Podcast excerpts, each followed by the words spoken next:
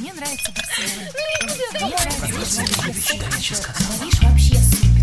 Светский разговор. Искусство приятного общения. Беседка. Здравствуйте. Сегодня вам снова придется обойтись без звонков в прямой эфир беседки радиостанции «Комсомольская правда», потому что эфир сегодня снова не прямой.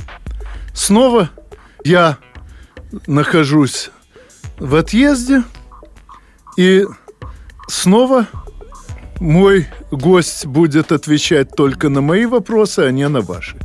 Я уже рассказывал вам, что мой старый друг еще с одесских времен, поэт, писатель, историк и политический публицист Лев Ремович Вершинин появляется в Москве крайне редко, только, по сути, проездом, когда едет инспектировать выборы в какой-нибудь стране, куда через Москву проще добраться из Испании, где сейчас он базируется.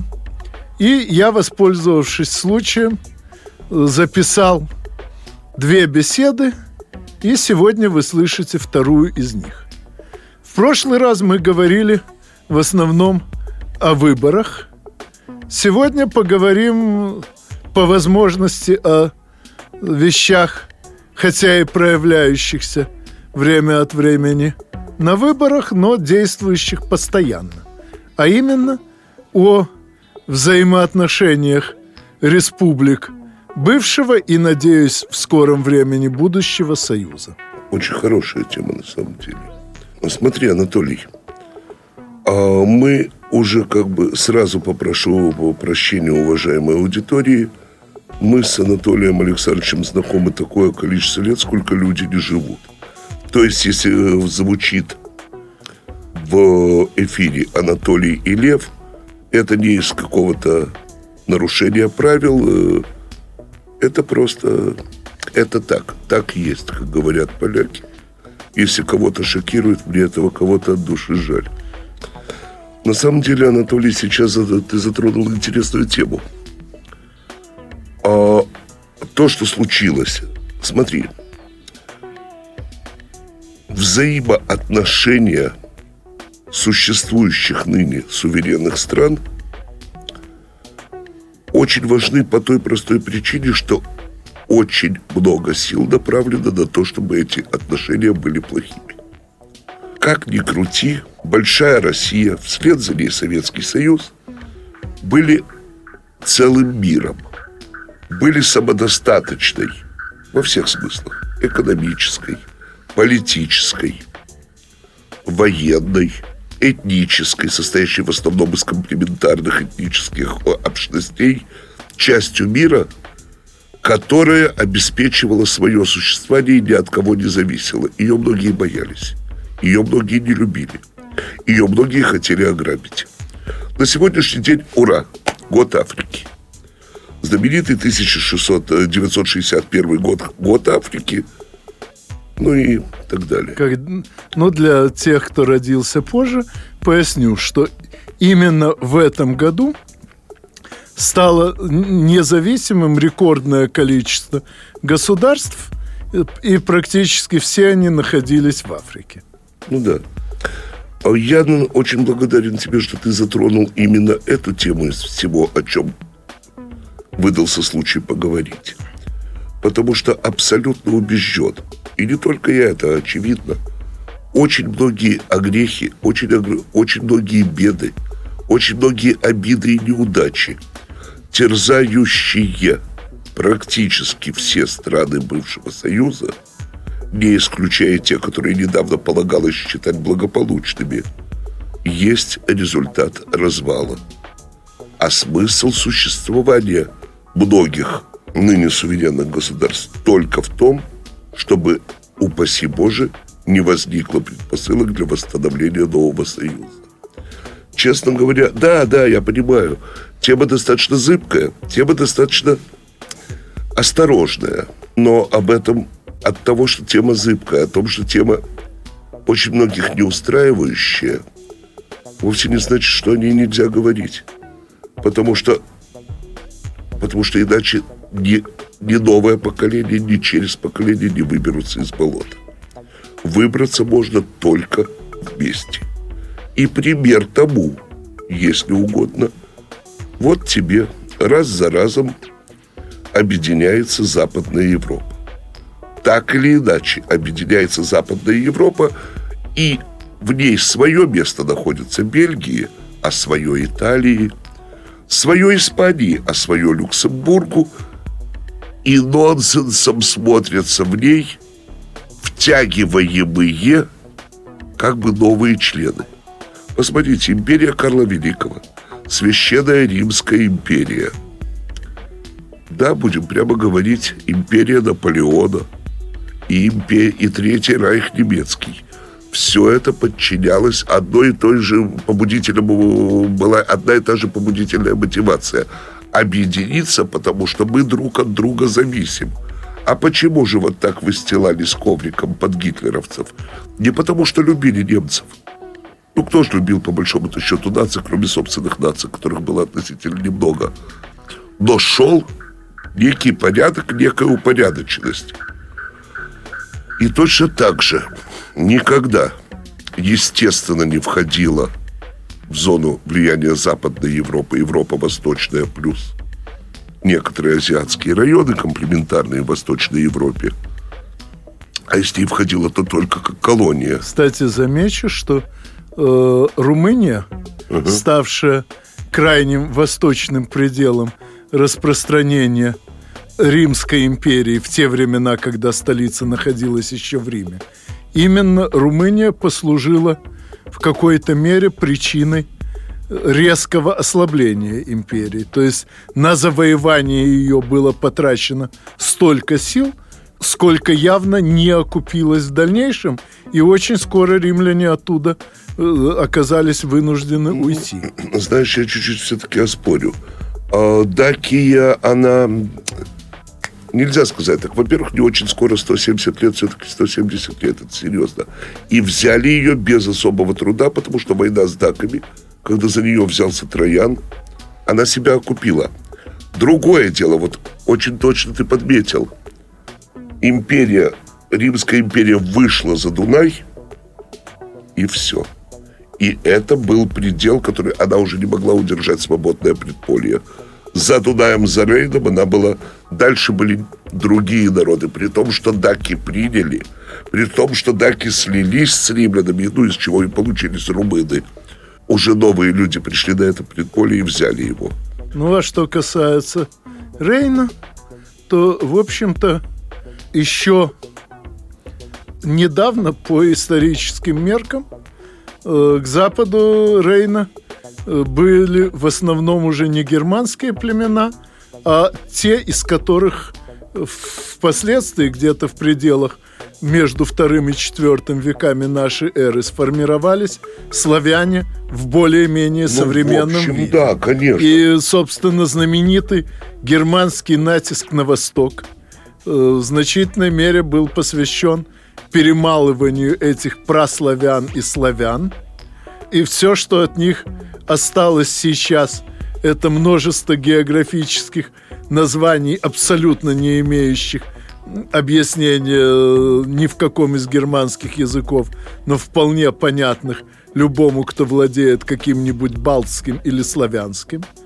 Э, то есть, в общем, земля, грубо говоря, между Рейном и Одером, это было место, куда, опять же, не дошло влияние Римской империи, и там происходили уже совершенно иные процессы.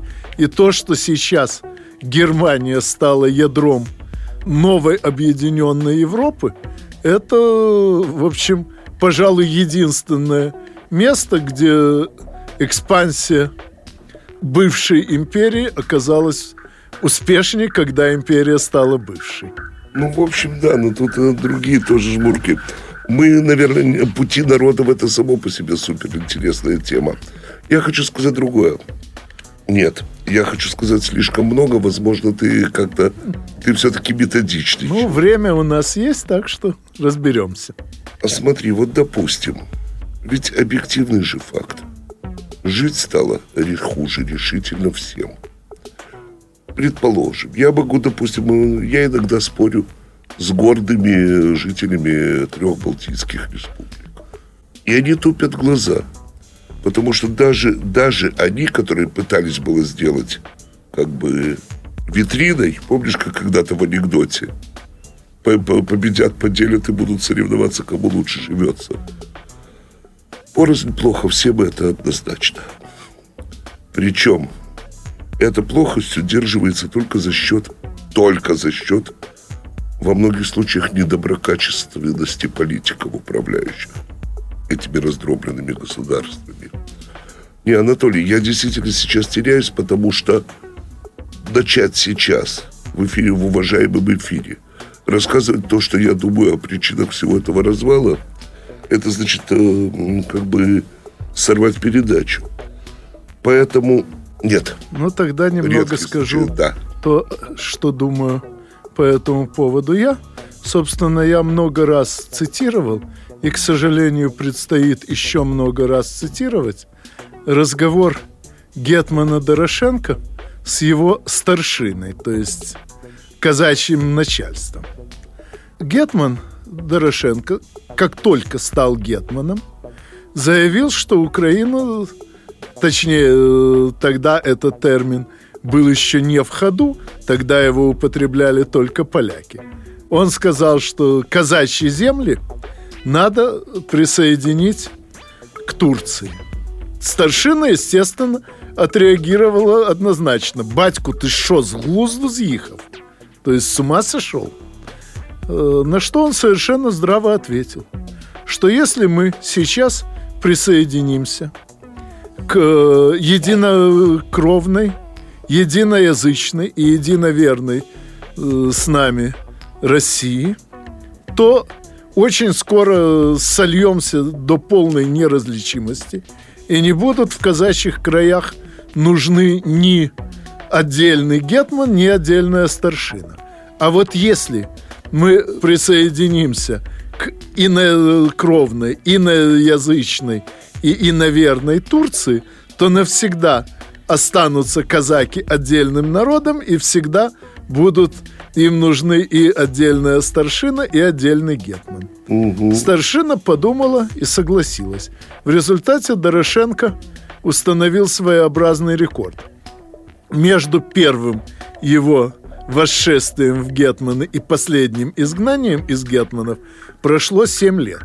Потому что э, за эти годы несколько раз казачья голота, то есть рядовая масса, восставала, чтобы его скинуть – и каждый раз приходили турки или татары по приказу турок и ставили его обратно. Потому что туркам действительно очень хотелось закрепить эти земли за собой раз и навсегда. Так что в 30-летней истории гражданской войны на Украине между желающими воссоединения и борющимися с ним, так называемой руине, именно правление Дорошенко осталось одной из самых грязных и черных страниц. Я знаю, что ты сейчас процитируешь в ответ фрагменты из э, Гапакиады, посвященные Дорошенко, но это ты сделаешь уже после рекламы, а вас я прошу не переключаться, поскольку Гапакиада в целом и Дорошенко в частности вещи очень интересные.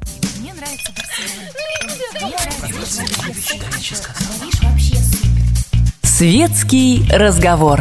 Искусство приятного общения. Беседка. Беседка.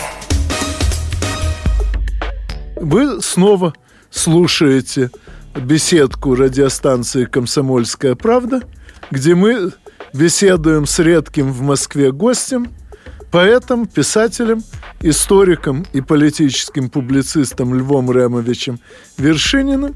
И как раз перед рекламой я упомянул одного из главных э, персонажей исторического труда Льва Ремовича Гапакиада. Смотри, Анатолий, на самом деле спасибо, что ты вспомнил Гетмана Дорошенко. На самом деле он исходил чуть из другого. Он говорил, у нас нет возможности быть едины, а оставаться самостийными. Причем он интересно мотивировал. Мы не умеем. Мы сами себя надурим и перебьем. Он говорил, что под Россию, ну, идти на союз с Россией нельзя по, по названным тобой причинам. Он говорил, что под Польшу тоже нельзя, потому что под Польшу кому-то из нас с вами, господа старшина, позволят стать подами, а кому-то не позволят, а большинству не позволят, и в конце концов нас наша Жиголота на вилы возьмет. А Турция, да. Но фишка в том, что Дорошенко не просчитал одного. Бесплатный сыр бывает только в мышеловке. Формально гладко было на бумаге. Он рассчитывал стать как молдавские господари и так далее и тому подобное. Просто таким вот, таким вот автономным. Не получилось автономии. Просто за счет Украины, за, за счет правобережной Украины, пытались выехать решительно все.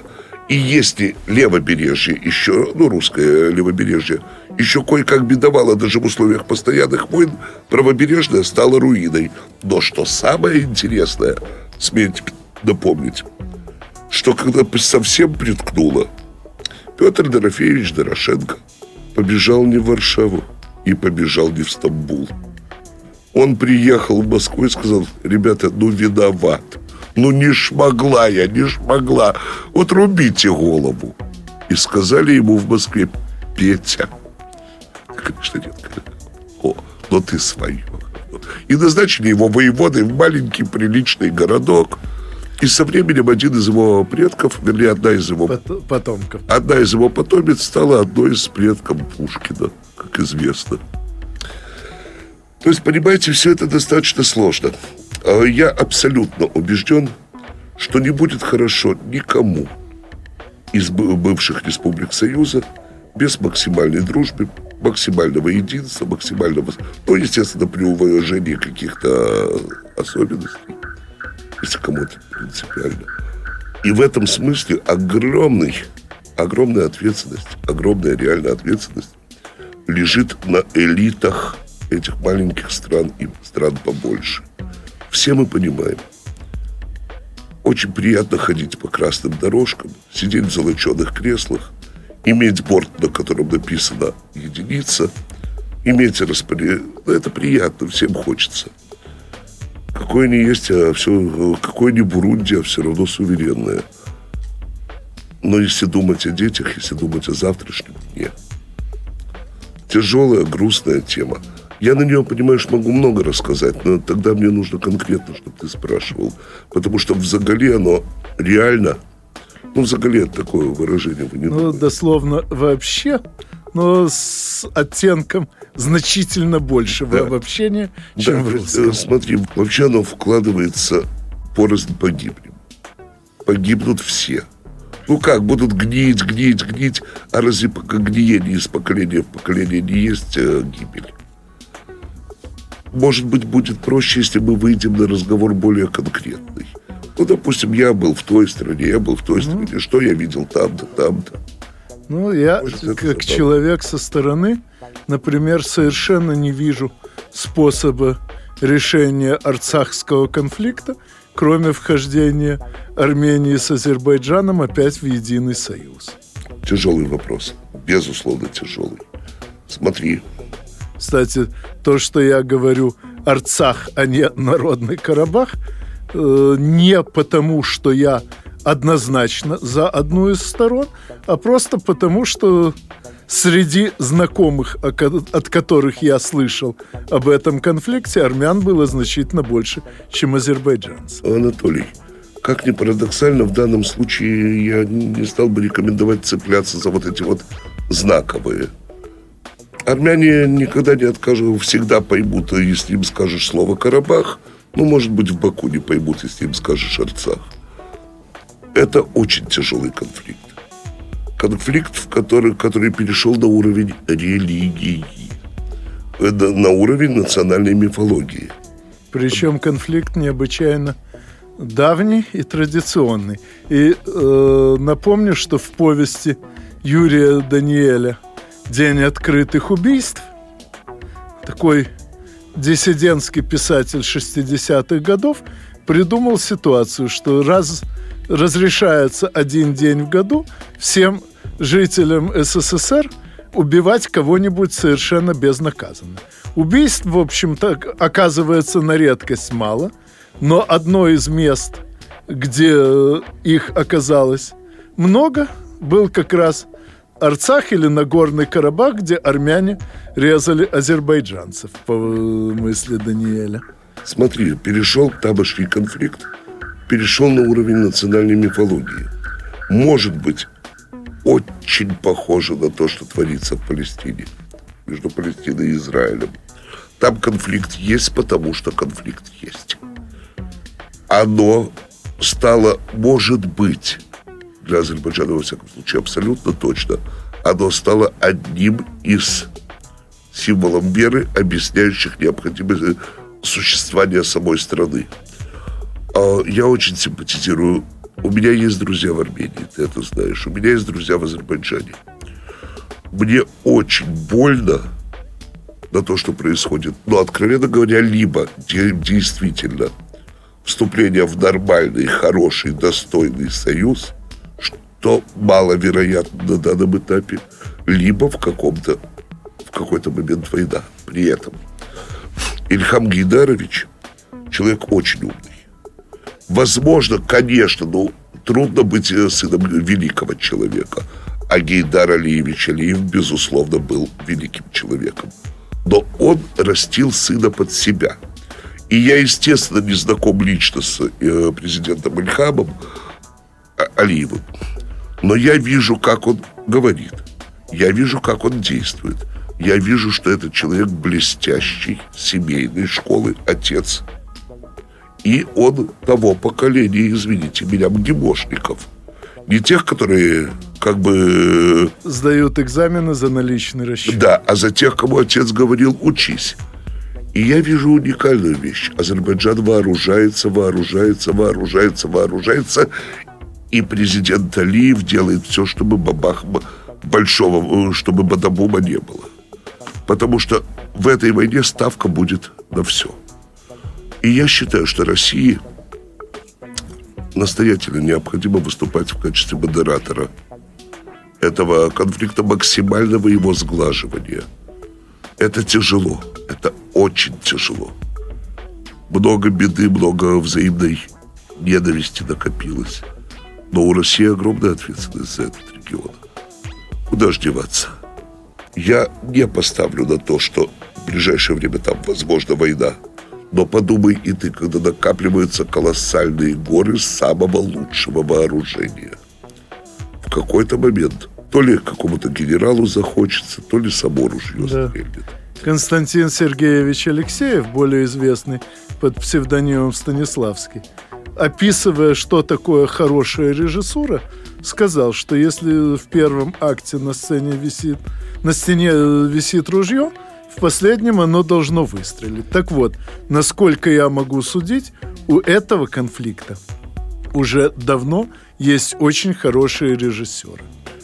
Так что есть все оружия, которые сейчас развешивают, развешивают именно для того, чтобы в кульминационный момент они все стреляли. И никто не может поймать тот момент, который кульминационный, потому что а вот смотри, всем ясно, да простят меня, если слушают ребята из этих республик, я говорю то, как думаю.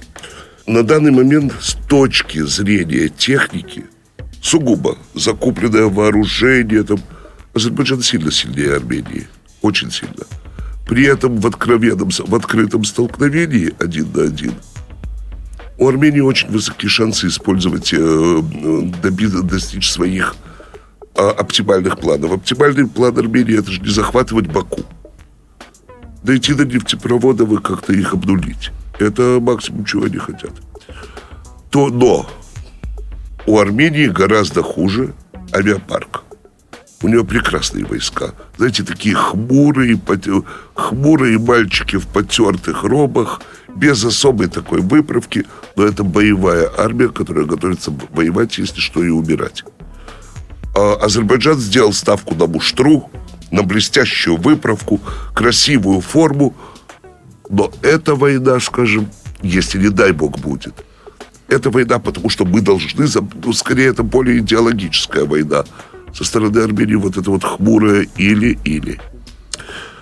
И если, не дай бог, это возникнет, это, э, это столкновение произойдет, России придется вмешиваться. Ну, некуда деваться. Потому что иначе она вообще теряет Кавказ со всех точек зрения. И Ирану придется так или иначе вмешиваться, потому что судьба Армении впрямую затрагивает Иран, так исторически сложилось. Это сложный момент. Кстати, теоретически забавным выходом из положения могло бы стать публичное изъявление властями в Степанакерте желание отдаться под покровительство Москвы. Ну, Понятно, что это, что это резко противоречит их собственным желаниям, но это могло бы поумерить страсти с обеих сторон и, может быть, поняв, что войны не допустят, э, политики с обеих сторон начали бы искать мирные варианты. Но, к сожалению, э, а для такого желания нужно еще, чтобы Москва была готова его выслушать. Конечно, так, смотри, так или иначе, так или иначе, а все заинтересованные лица смотрят в этом смысле на Москву.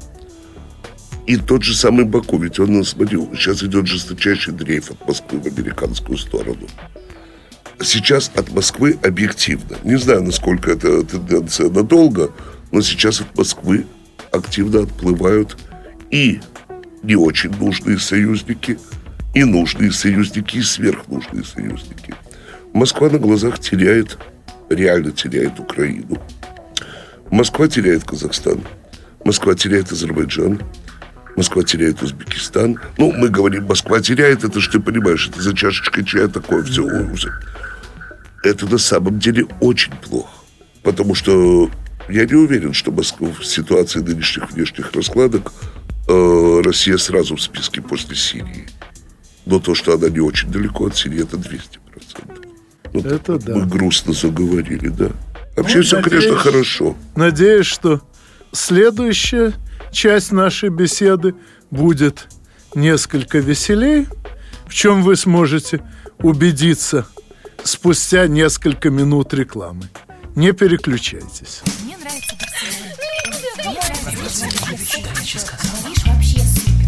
Светский разговор.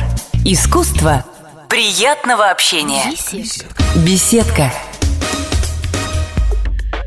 Здравствуйте. Сегодня в беседке э, «Комсомольской правды» мы не в прямом эфире, поскольку мой гость и мой друг еще с детских времен, поэт, э, писатель, историк и политический публицист Лев Ремович Вершинин появляется в Москве крайне редко и вряд ли в обозримом будущем удастся ему так подгадать, чтобы попасть на прямой эфир.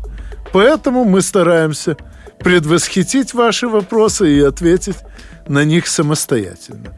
К сожалению, в предыдущей части мы обсуждали вопрос, вряд ли поддающийся простому и скорому решению, а именно спор э, между Арменией и Азербайджаном. Но надеюсь, что в оставшиеся минуты мы поговорим о не столь трагических эпизодах взаимоотношений республик нашего бывшего и, повторяю, надеюсь, что в скором времени будущего Союза.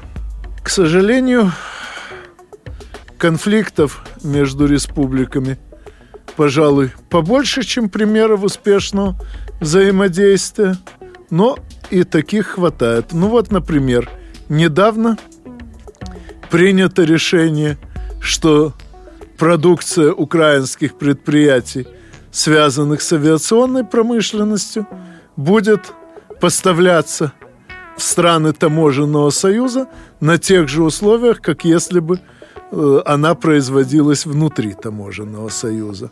Ну, понятно, почему это необходимо.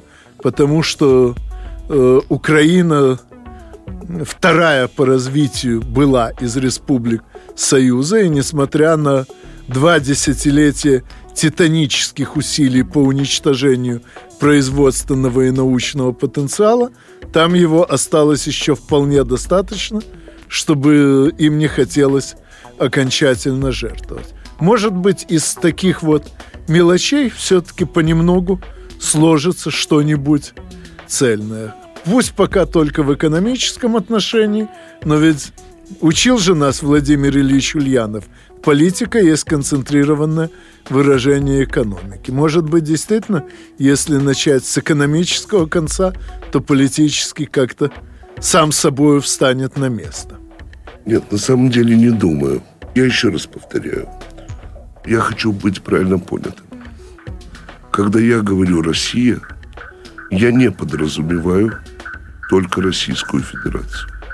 Единый организм, единый организм, созданный за тысячелетием упорного труда и реально ставший единым организмом, разорван. И определенные силы, пользуясь маленькими человеческими слабостями определенных сил поменьше – а, делают все, чтобы слияния не было. Чем-то поторговать, пожалуйста. Но не более того. Без хотя бы как, хоть сколько-то серьезной координации. Вспомни, пожалуйста, предуходную истерику госпожи Клинтон. Или, как ты любишь говорить, родом Клинтон. Ну, не всем так дано все помнить. Таможенный союз, это очень плохо, говорила она. Мы должны сделать все, чтобы этого не было. И она права. Потому что любая тенденция к слиянию очень быстро приведет к слиянию политическому. И поэтому сейчас на той же Украине ведется совершенно малоприятная, проводится модель приведения к власти открытых наций.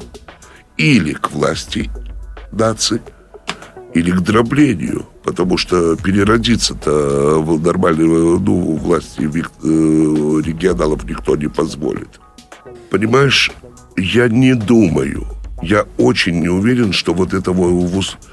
Украина будет продавать какие-то детали, понятно, потому что что-то ж надо продавать. Ну, извини меня, но не, не крестьянских же девушек в Крым и дальше. Хотя уже как бы до этого. Я уверен, что пришло сейчас время для максимально более плотного политического слияния. Я уверен в этом абсолютно, как уверен и в том, что вот эта вот склонность нас, маленьких людей, размышлять, что там наверху лучше знают, нет. Там наверху лучше не знают. Там наверху сидят люди, как правило, либо, в худшем случае, решившие все свои вопросы и твердо убежденные, что бабло побеждает зло, либо, как лучший вариант, люди, которые боятся решить, опасаются решительного шага. Потому что решительный шаг – это те правила игры, к которым они не привыкли. А простите меня, никогда разорванная не сливалась ну, я, без да. решительных шагов. Без решительных. Напомню еще одну фразу любимого моего мастера политических афоризмов, ну и, конечно, не только афоризмов, Бисмарка. Угу. Великие вопросы истории решаются не дебатами в парламентах, а железом и кровью. А самое главное, что оппоненты возрождения вот этой вот одной шестой суши, они ведь тоже не Бисмарки. Они ведь тоже опасаются топа ногой. А самое главное, что потенциальных союзников очень много, потому что все боятся кризис. Большой западный дядя не может кормить. Он, наоборот, тянет, что может. Понимаешь, на самом деле, самое главное, всего немногое, немногое. Но, скажем так, если бы сейчас меня, если бы я ну, ну вот, допустим, от тебя бы зависело, я бы сказал, Чужого не надо. Только свое. Чужое отдавайте ценой даже того, что отдавайте тот львов законным хозяевам. Но требуйте свое и не забывайте. Вас все еще, слава богу, побаиваются. боятся, что встанет Россия, большая Россия. И наступление – лучший вид обороны. Ну, а нет, так и жаловаться не приходится. Как раз утром того дня, когда это записывалось, один знакомый сайт попросил у меня комментария по поводу возможности новой перезагрузки российско-американских отношений. Я ответил, что эта перезагрузка невозможна по очень простой причине. Соединенные Государства Америки уже по меньшей мере полвека потребляют значительно больше, чем производят. Это возможно только до тех пор, пока в мире нет другой силы, к которой могли бы уйти те, за чей счет Соединенные Государства кормятся. Э, и надо сказать, что с развалом Союза благосостояние Соединенных Государств резко повысилось именно потому, что они смогли взять в свою кормушку в качестве очередной порции фарша тех, кто еще недавно был в советской орбите, да в общем и нас самих они довольно активно потребляют. И, естественно, никакой разговор на равных с теми, кого ты ешь, невозможен. Поэтому, что бы там ни говорили об очередных перезагрузках, все равно любая перезагрузка подразумевает разговор на равных, а следовательно, американцы могут о ней говорить очень долго, но никогда не пойдут на нее всерьез. Я бы только добавил, ты же прекрасно помнишь, в чем корень преткновения, камень преткновения по вопросу о размещении оружия, ракет. А всего лишь Москва говорит, ребята, мы готовы договариваться, мы готовы делать, как вам хочется, но мы бы хотели взамен четких письменных гарантий, что вы не сделаете то есть запишите письменно то, что вы нам обещаете. В ответ на это идет гневная, недоуменная, изумленная реакция. Ребята, говорят американцы, но мы же вам обещаем. Москва спрашивает, а почему же вы не, не ставите подписи? Да что однажды, не помню, кто конкретно вообще выдал дивное, а что изменится от того, что мы поставим? Да. Ну вот это как раз замечательный пример нежелания воспринимать кого бы то ни было в качестве равных партнеров. И в этом смысле, кстати говоря, Россию тоже очень часто упрекают в том, что она не хочет, точнее, Российскую Федерацию, одну из 19 ныне существующих частей России, тоже часто упрекают в том, что она не хочет говорить с другими частями на равных. Так вот, насколько я могу судить, Российская Федерация значительно чаще говорит с другими республиками Союза снизу вверх. Уж, по крайней мере, э, взаимоотношения Российской Федерации с Туркменией – это совершенно замечательный образец, когда Российская Федерация готова исполнять любые туркменские капризы. Причем, ну, даже интересы «Газпрома», которыми это обычно объясняют, недостаточны для такой покорности. А взаимоотношения Российской Федерации с Украиной, сколько было в них односторонних уступок.